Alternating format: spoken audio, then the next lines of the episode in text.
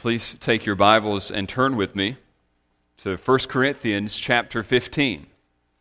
1 Corinthians chapter 15, and for those of you who are using the Bibles provided, that's page 961. Page 961, and we'll look at 1 Corinthians 15.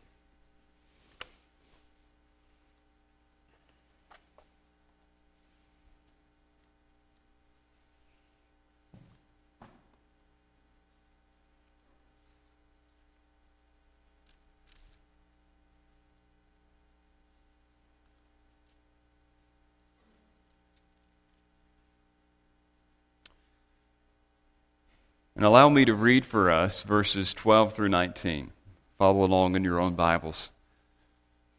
Now, if Christ is proclaimed as raised from the dead, how can some of you say that there is no resurrection of the dead? But if there is no resurrection of the dead, then not even Christ has been raised. And if Christ has not been raised, then our preaching is in vain, and your faith is in vain. We are even found to be misrepresenting God because we testified about God that He raised Christ, whom He did not raise, if it is true that the dead are not raised. For if the dead are not raised, not even Christ has been raised. And if Christ has not been raised, your faith is futile, and you are still in your sins. Then those also who have fallen asleep in Christ have perished. If in Christ we have hope in this life only, we are of all people most to be pitied. Mel Gibson's The Passion of the Christ burst onto the scene in 2004, making a mind blowing $612 million worldwide on a $30 million production budget. Now, up until last year, this was the highest grossing rated R movie of all time. It's really surprising that it did this well at the box office because Gibson's intention, according to his own words, were to simply to create a tiny budget film where he would preach the gospel to a few Christians. Now, despite its financial success, I think you all know that it's been one of the most controversial movies ever made, both in the Christian and non Christian world. Some loved it, others hated it. For those of you who are anticipating that I will condemn or condone the movie this morning, don't get your hopes up. I simply want to make an observation that I think reveals something larger about each of us who claim to be Christians in the room this morning. Here it is. Of the 120 plus minutes in the movie, only a minute and a half of it is devoted to the resurrection. So Gibson says he's going to preach the gospel. He gives it over two hours, and the resurrection gets 90 seconds. It's kind of a fitting parable for how most people understand the gospel, isn't it? There's a tendency to focus on the resurrection of Jesus almost as an afterthought, a PS to the love letter of Jesus' person and work on this earth. Now, I know that I can't speak for all of you that are here today, but I think that this is really true of many. I mean, just consider something as simple as the Christian calendar. How much time do you spend preparing for Christmas as opposed to preparing for Easter? For many Christians, this minimization of the resurrection is even revealed back to the way that you explain the gospel or the way that you were taught to explain the gospel. Some of you learned growing up in Sunday school the Romans Road or the four spiritual laws or the ABCs of salvation to help you teach other people the truth about Jesus. I don't know if you've ever noticed those things before. When you look at them carefully, they hardly spend any time at all explaining the significance of the resurrection. Pretty much what Christians will say to people is look, the penalty for sin is death. You've sinned. Jesus paid that penalty by doing what? Dying. So if he died, the penalty's paid, everything's good, right? What's the point of the resurrection? Why do we need that? Now, look, if you're here today and you're visiting, I don't assume that you know these things. We're glad you're here. But don't ask. I mean, just think with me, like, why did you show up on this day? You know, you don't go every day, but most people have this like draw to come to church on Easter. There's something special about it. Maybe it was because your, your family always went, or maybe it was because you just grew up and this is just like the habit, or maybe you know that this is just a good day to come to church. But why is this day a good day? If it was your family that wanted you to go, why did they want you to come on this particular day and not some other day? Why so much time and energy and focus to this holiday? Are you curious at all about what this resurrection thing is about? Why we as Christians do this every Sunday? What's the big deal about the resurrection? Paul, the guy who wrote 1 Corinthians, he was deeply concerned about this very topic, which is interesting because he's dealing with a church that's got a lot of problems.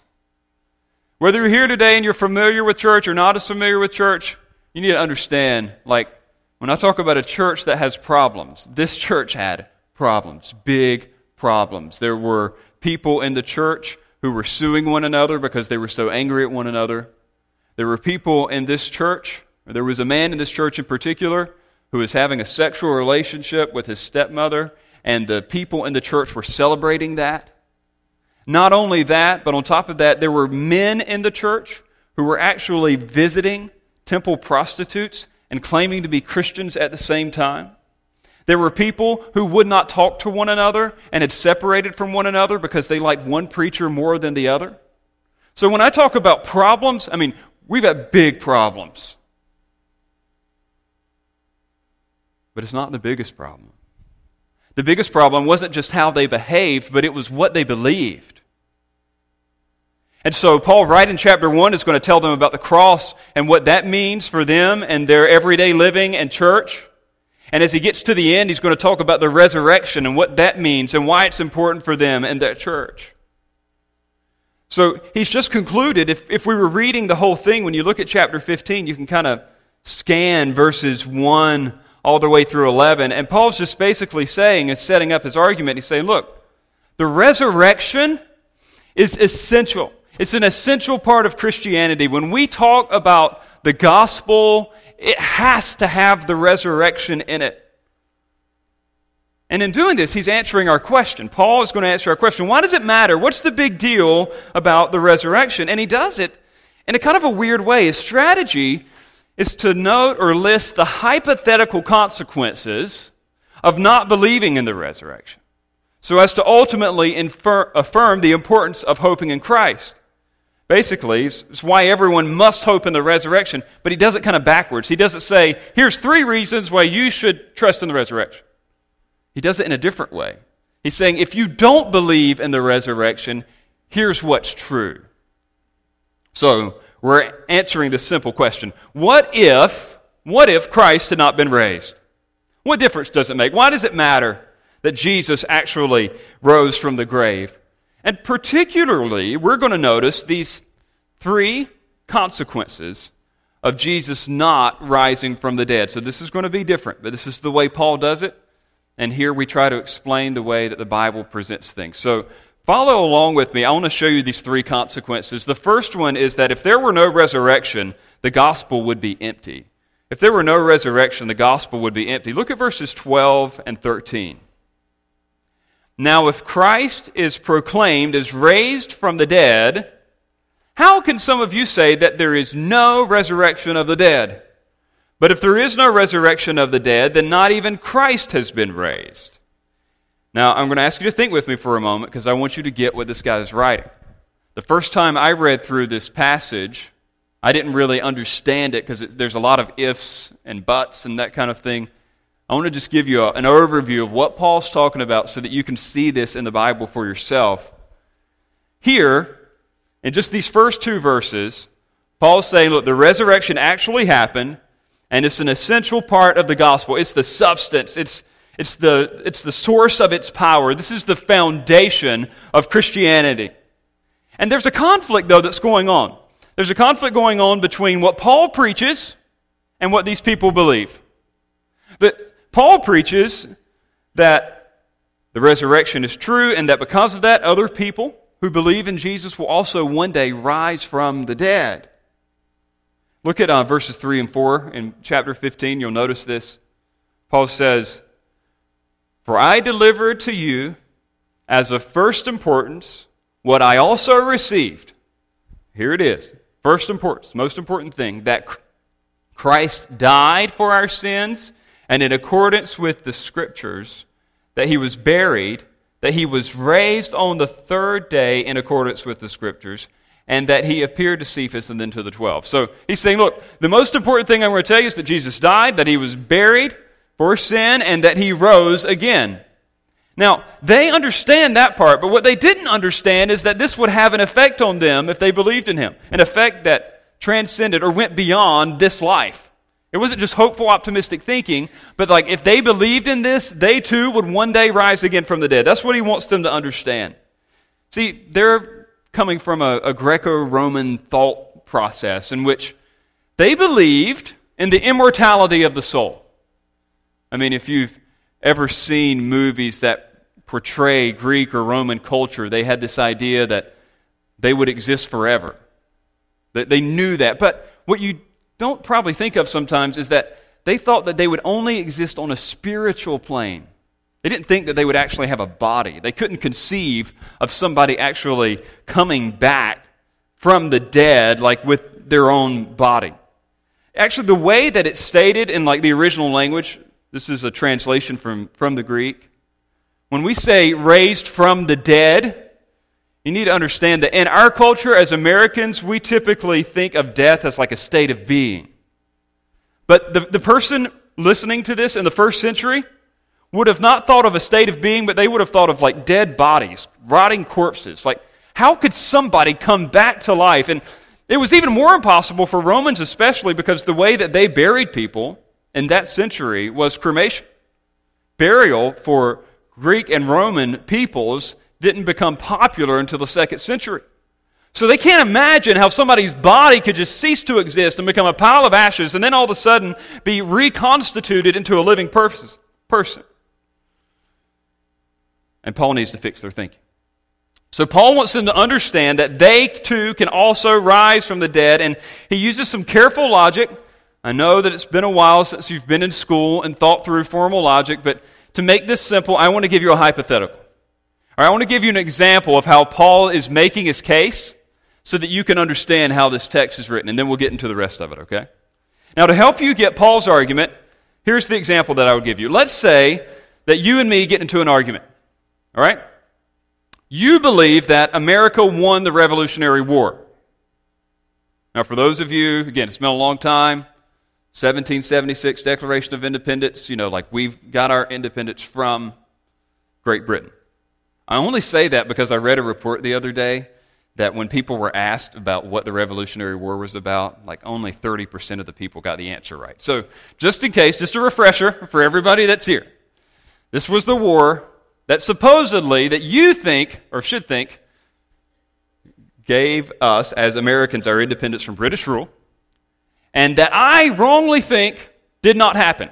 Now, here's my argument I'm going to say that you weren't there, the people who taught you history weren't there, they didn't see that we won the war. There's no confirmed video footage. There's no photographs from that era. There was no Revolutionary War. That's what I would argue. But here's how you could argue back. If you wanted to convince me that I was wrong, you could say something like this, and this is how Paul's arguing. You could say, let's assume that America lost the war for independence. If that's true, then you're not an American citizen. And if you're not an American citizen, the Constitution is worthless. Voting and taxes don't do anything. The founding fathers and all of your history teachers are liars, and you're still under British rule. Does that make sense? You would be showing me at that point, like, of course we won the Revolutionary War because all these things are true in a similar way. Paul is showing that such a ridiculous claim is wrong by showing all the supposed consequences that would be true of thinking in that wrong way. Here, Paul argues for the significance of the resurrection by showing the consequences of not believing in it. So if you don't believe in the resurrection, these things are true. The logic's simple. Now, here's the first consequence then. If you don't believe, if Christ has not been raised, look at verse 14. Here's the, here it is. If Christ has not been raised, then our preaching is in vain and your faith is in vain. Now, preaching here, by the way, is the word that denoted the activity of an official herald of the king. I mean, think back to like, hear ye, hear ye kind of stuff. This was somebody who had a, a, a capacity to speak for the king himself. Think less journalist and more like official press secretary. So when you see the word preaching in the Bible, it's not referring to like a preacher in a church just yelling. Uh, most, most people think that's what preaching is. If that's what preaching is actually not that, it is what Jesus' followers do, is when they officially represent him by telling the truth to other people. So, yeah, pastors preach, but also people preach, believe it or not. Like when they actually tell people that Jesus died for their sin and that he rose again, like that is preaching. Paul is saying that if Christ is not raised, preaching is in vain, empty, hollow. It lacks substance. It doesn't do anything. Not only that, but he says, your faith, not just what you say, but also what you believe is in vain. Belief, dependence upon this message, is vain, it's empty, it's worthless, it doesn't do anything. It's like a water gun with no water, a coffee pot with no coffee, a bank account with no money, a car with no gas, a flashlight with no batteries. It's useless, it's impractical. So, what does this mean for us today? If there's no resurrection, the mission of the church through the centuries is empty, useless, and ungrounded as believing in the Easter Bunny. What I want you to get is that the connection between Jesus' resurrection and its effect upon those who believe is so integral to the proclamation of and response to the gospel that it provides zero, zero value if it's not true. Not only do I need a different job, but you need a different Sunday hobby. If Christ is not raised, I'm wasting my life as a preacher. You're wasting your life as a church member trying to accomplish this work of gospel proclamation with others. Hoping in Jesus, apart from the resurrection, is on par with hoping in the greatest fairy tales and psychological nonsense of history. We may as well just say, well, believe in your heart, follow your dreams, trust yourself, look to your horoscope. I mean, I know it sounds a little ridiculous, but for the kids, we might as well believe in fairies and leprechauns if Christ is not raised from the dead. For those of you who are here and you just kind of pretend to be a Christian, you come to get people off your back, you go through the Christian motions from time to time. Look, I want you to know this, this could be good news for you. You can stop pretending and you can stop feeling guilty about not coming to church anymore if Jesus isn't raised from the dead. And if you're here today and you're just straight up like, no, I don't believe in Jesus, I don't intend to, hey, good news for you. You can move along on your spiritual journey from Jesus to something else or somewhere else because there's nothing to see here. This is empty. This is worthless if Christ is not raised. It's a pretty serious consequence. But it's not the only one. If there were no resurrection, not only would the gospel be empty, but the apostles would be liars. That's what we see in verses 15 and 16. If there were no resurrection, the apostles would be liars. Look at verse 15. We are even found, this is Paul's argument, we are even found to be misrepresenting God because we testified about God that he raised Christ, whom he did not raise, if it is true that the dead are not raised. Now, let me pause here for a second. I want you to notice something. As you're reading this, Paul has turned the argument up a notch. I mean, at this point, not only is the Christian message empty, but it's errant, it's deceitful, it's blatantly untrue. When he says we are misrepresenting God, who's he talking about? Well, when you're reading in the context, we, he's put himself in the group of the apostles. You see that back in the previous paragraph. The apostles themselves would be liars. In our translation here, it says misrepresenting God. But the idea is literally that of a false witness, someone who's pretended to see something but really didn't. We call this in our own society perjury. You say, what's the big deal if the apostles got it wrong? Well, look, you need to understand something. I know that there may be churches around where there be, there's a guy who claims to be an apostle. I want you to know that according to the Bible, there are no apostles around because an apostle had to be an eyewitness of the resurrected Christ. And you know what they did? Like they were the guys that God used through the Holy Spirit to write the Bible. So here's the deal if the apostles are lying, the New Testament is lying. You know what I'm saying? Are you following the logic? Because, why? Because the New Testament is about this. It testifies about God or against God, depending on your translation, that he did something that he actually didn't do. That's just like the basic of a lie. Christ didn't raise from the dead. They said that he did when God didn't. And the dangerous thing about this is that if this is true, Christianity has been malicious from the very start. Now, I know what some of you are thinking. Well, couldn't they have just been mistaken about Jesus' resurrection? I mean, perjury, that's a pretty serious charge.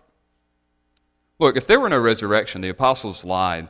There is no such thing as innocent mistake. Hear me out. It is impossible for them to be innocently mistaken about Jesus' resurrection. This would have been one of the greatest conspiracies in all of history. Now, let's think for a second.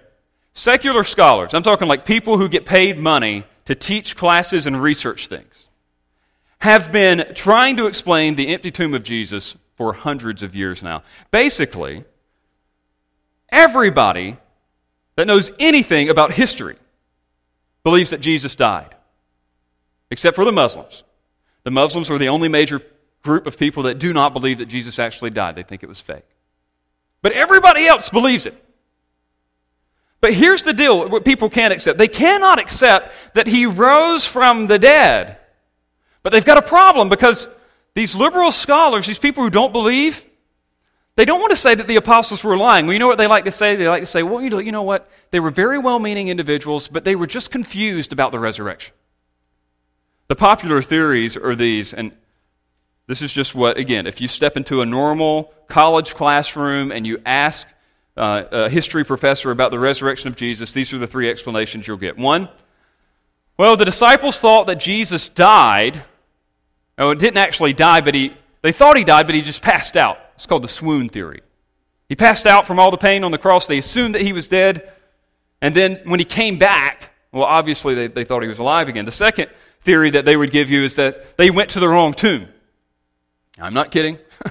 They really believe that. They'll say that the guys just didn't really know where they went, and then they went to the wrong tomb, and, that's, uh, and the whole Christian movement was founded on the fact that somebody went to the wrong place at the wrong time.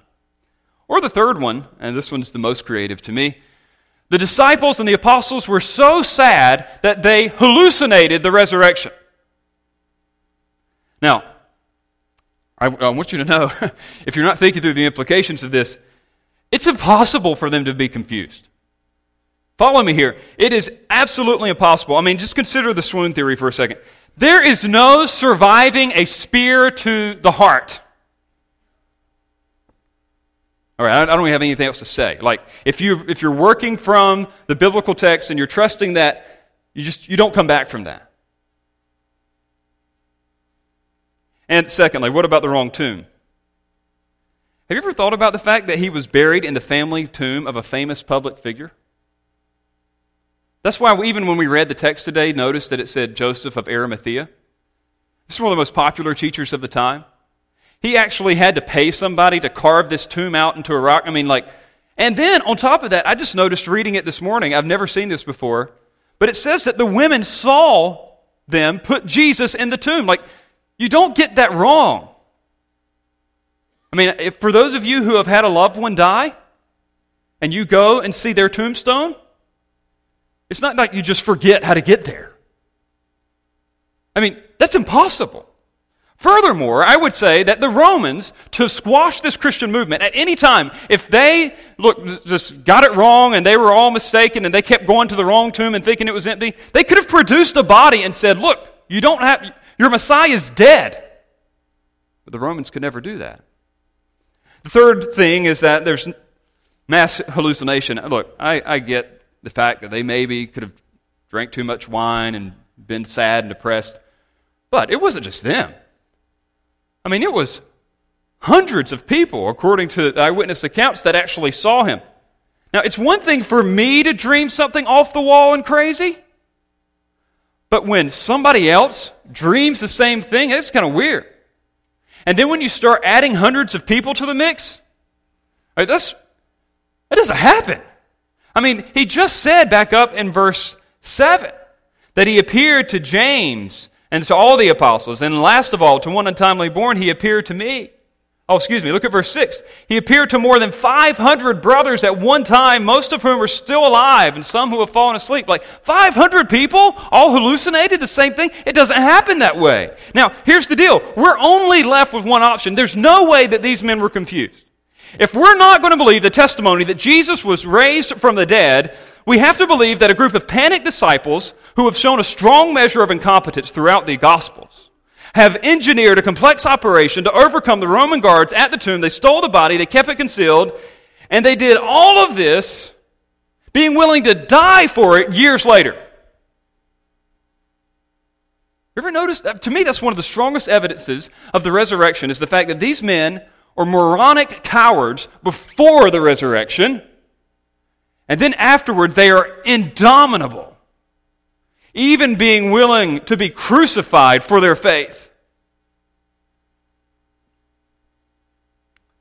Paul tells us here, or encourages us to ask, what's more likely? Is it more likely that Jesus actually rose from the dead and that the apostles are telling the truth? Or is it more likely that they were just deceiving everybody from the very start?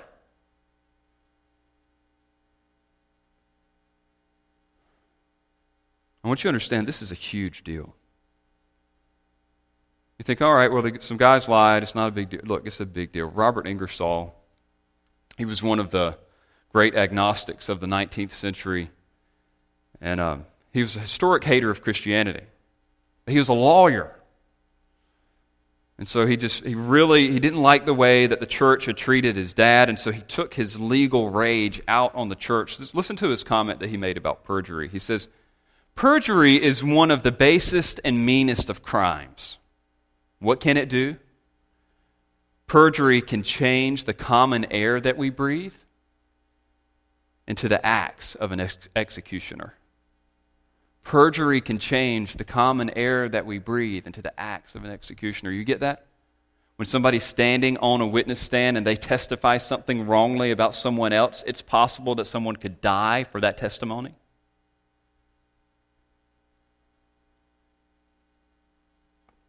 You understand that this literally happened for Christians? They were literally killed because of the testimony and the encouragement of the message of the apostles. It wasn't they just told some innocent white lies. They told innocent white lies and they encouraged people to die gruesome deaths because of it. Think of all the sacrifice, the labor, the martyrdom sparked by the dishonesty of the leaders of the Christian movement if Christ has not been raised from the dead. So if there were no resurrection, the gospel would be empty, the apostles would be liars, and then finally, the penalty of sin would remain. Look at verses 17 to 19. Paul's talking about the penalty of sin remaining. Look, he says, if Christ has not been raised, there's his argument, your faith is futile, and you're still in your sins. Then those also who have fallen asleep in Christ have perished. Now, you need to know something that the removal of sin's penalty, like the penalty that we got for sinning, hinged upon the resurrection of Jesus. Paul strengthens his argument. Notice, your faith is futile. He just said something similar, right? He just said, your faith is empty. Here he says, your faith is futile. He's building upon a previous argument, and he simply, the first time, is talking about their faith being hollow or lacking substance. Here, the word futile more focuses on its ineffectiveness. I'll give it to you this way. If vanity or empty focuses on the absence of batteries or the absence of an engine or the absence of water in a water gun or the absence of coffee in a coffee pot, this word focuses more on the fact that the flashlight can't provide light, the car won't move, The water gun won't shoot. The check can't pay. You get the idea? It's more on the result. So, what is it that our faith will not do if Christ has not been raised? Here it is, as plain as I can say it. The penalty of sin, or the curse of sin, whatever you want to say, still remains. This is the worst of all the hypothetical consequences of there being no resurrection. And there are two expressions of the penalty of sin that I want to bring to your mind. The first is positional, the other is practical. The positional one here is this little phrase, you are still in your sins. Do you, do you understand that if God really does exist, that He is holy and that He hates disobedience, and that He has tied punishment or a penalty to that disobedience, and we call that the curse of sin? So, like, when someone does something wrong, they have to pay for it. So, when we sin against holy God, we have to pay for it. And you know what the price that He has imposed upon sin is? According to Romans 6.23, it's death. That's the penalty. That's the penalty that God has given us. So when we break the law, we are in sin. We are under condemnation. That's what it means to be in sin. So either you're here today, you're either in sin or you're out of sin. You're either under God's condemnation because you have disobeyed Him and you've broken His law, or things are right between you and Him. And He's saying, look, if you say that Christ hasn't raised from the dead, you are still in sin. Things are not right between you and God. So then where does the resurrection fit? Romans 4:25 explains this very well. Just listen, don't turn there. You can write it down. Romans 4:25 tells us Jesus our Lord was delivered up for our trespasses and raised for our justification. When we say that Jesus died paying the penalty for sin, that's true. But notice what Paul says in Romans 4. He was raised for our justification. Now that's a big word. It just simply means to be made right. So when he was raised, it showed that we are right with God. The resurrection secured our justification insofar as it provided the proof that God had accepted the sacrifice of his Son on our behalf. Let me give you this picture. After a criminal does time in jail and he fully satisfies the sentence, what kind of claim does the law have on him? None. Has no more claim on him. He walks out free. So, in a similar way, Jesus Christ, He came to pay the penalty for our sins. And that was an infinite sentence. But He must have satisfied it totally because on Easter Sunday, He walked out free.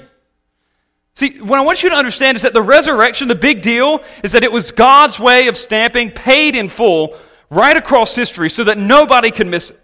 See, if he's still in the tomb today, he's still paying for our sin. We don't know that the transaction's been completed. He's either not finished paying for it or he couldn't pay for it. That's the positional reality of where we are today. Like, all right, we're still stuck with the sin problem, not only positionally, but practically. Verse 18 Then those who have fallen asleep in Christ have perished. Here's the bigger deal. In light of that position, believers now are expecting deliverance from death, right? That's what we hope. We hope that when we die, we will be risen again and that we will be able to live forever. But those who have placed their hope in Christ, if Christ is not read, they've been destroyed. I like the imagery. Notice that he says, those who have fallen asleep in Christ. I love how he presents death for the Christian as sleep. Why, why sleep? Because sleep is something you wake up from. Sleep is something that's not full, it's not final. And he's saying this beautiful promise about us being able to wake up from death one day doesn't exist. And those who have believed in Christ have perished. Just as Jesus' resurrection proved Jesus fully and finally paid the penalty, so also the bodily resurrection of believers will one day prove that the penalty's been paid.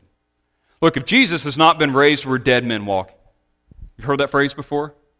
Dead men walking. Prior to the 1960s, when guards in prisons would lead a condemned man down the prison hallway, they would cry out, Dead man walking, dead man walking here. The origin of the phrase is debated. People don't know where it came from. Some have suggested that it was used to warn other staff or prisoners that there was somebody who could potentially be violent because he's got nothing to lose. But regardless of the origin of the statement, everyone in the prison system knows the symbolism. It's clear the condemned prisoner, in the eyes of the law, was dead already.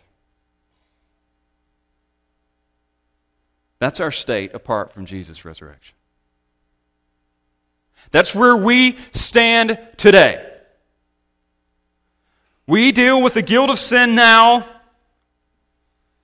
and the, the ways that we can. We, we try to battle against it, we try to fix it.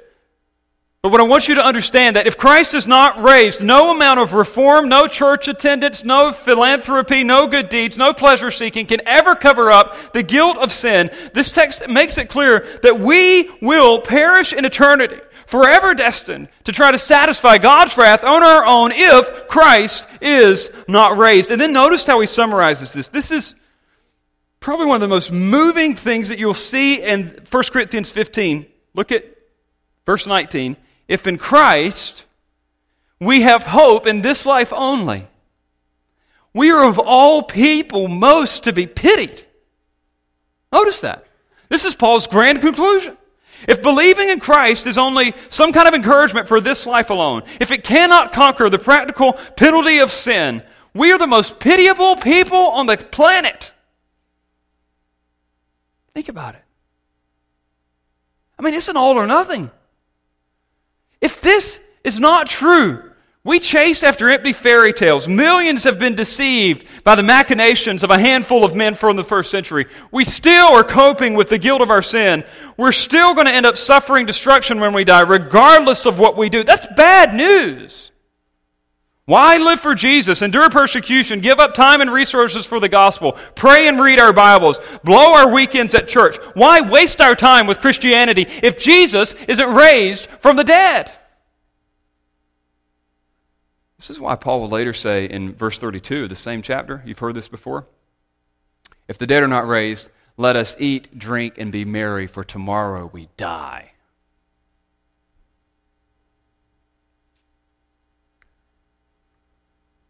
I agree with that. I agree with that 100%. If Jesus is just another dead religious figure, let's drop this thing. Let's just live for the now. You know, some people think that pastors just like read the Bible and they automatically understand it. I think I've already admitted to you that when I first started reading this text, I, I was kind of struggling to get the connections. Like it was just, it seemed pretty complex. But I wanted to get it. I mean, obviously, I don't want to be a hypocrite here on Sunday. I, I want to get it for myself before I give it to you. And so I had spent some time, obviously, on Monday and Tuesday just really diving in and I was getting a better picture of it. But it was impossible for me to, to feel the text without first knowing the text. And so, having thought on the text for the first few days, I woke up on Thursday morning in a panic because it, I'd been thinking about this so much that it actually came to my mind like, what if? what if right now, like, like this day, I wake up knowing everything that I know about Jesus and what he did, and what if he really is still dead? What if they really did find his tomb? What if they, they really did find, like, this supposed bone box, or they, they know that he's dead, like he's, he's not alive? I mean, like, I looked at the day in fear. Like, this is all I've got. I'm not guaranteed anything. Like, eternities, like, in view. I mean, it was just depressing. And I think that's the feeling that Paul wants us to get here. And that's why I haven't tried to counter or relieve any of the tension. Because Paul wants you to feel, all right, what's at stake here? Everything's at stake. Apostles are liars penalty of sin remains. The gospel is useless.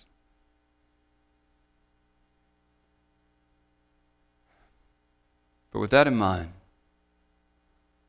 let's look at one more verse. Look at verse 20.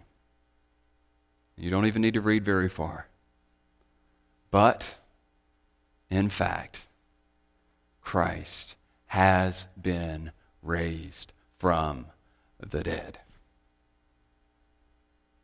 Now we're ready for the key of grasping the significance of Easter. And that is the beauty and the power of the resurrection. Verse 20. But in fact, Christ has been raised from the dead. Since it is true. In light of what we've learned, what else is true? If Christ has been raised from the dead, what are the consequences of that? Well, since Jesus is raised from the dead, strictly speaking, the gospel is not powerless. Since Jesus has been raised from the dead, the apostles were not liars. Since Jesus has been raised from the dead, the penalty of sin does not remain. Now, that's negatively. Let's state it positively. In other words, because Christ is raised from the dead, the gospel is powerful, the apostles are trustworthy, the penalty of sin has been pardoned for all who believe. And that is good news. Do you see the impact of this truth for you today? Look, if you're here today and you've been faking the whole Christian thing or you're not a Christian at all, I want you to see that Christianity, the gospel, is an all or nothing deal. It's all or nothing. Is it just you can borrow from some of the moral sayings of Jesus and have a better life. It doesn't work that way. You're either all in or you're all out.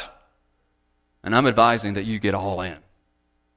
Because this is the best promise in all the world.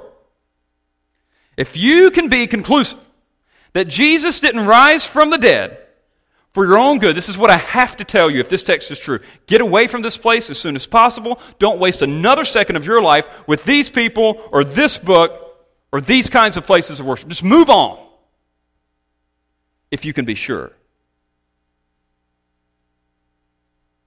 But if you think there is any possibility that Jesus actually rose from the dead,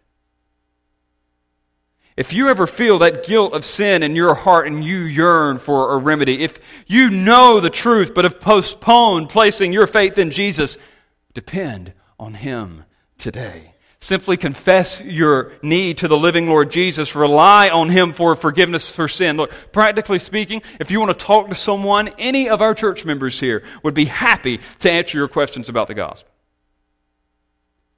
If you'd rather contemplate the decision and trust in Christ privately, that's fine too. I encourage you to do something practically speaking. When you leave, get one of the books that we're offering to you.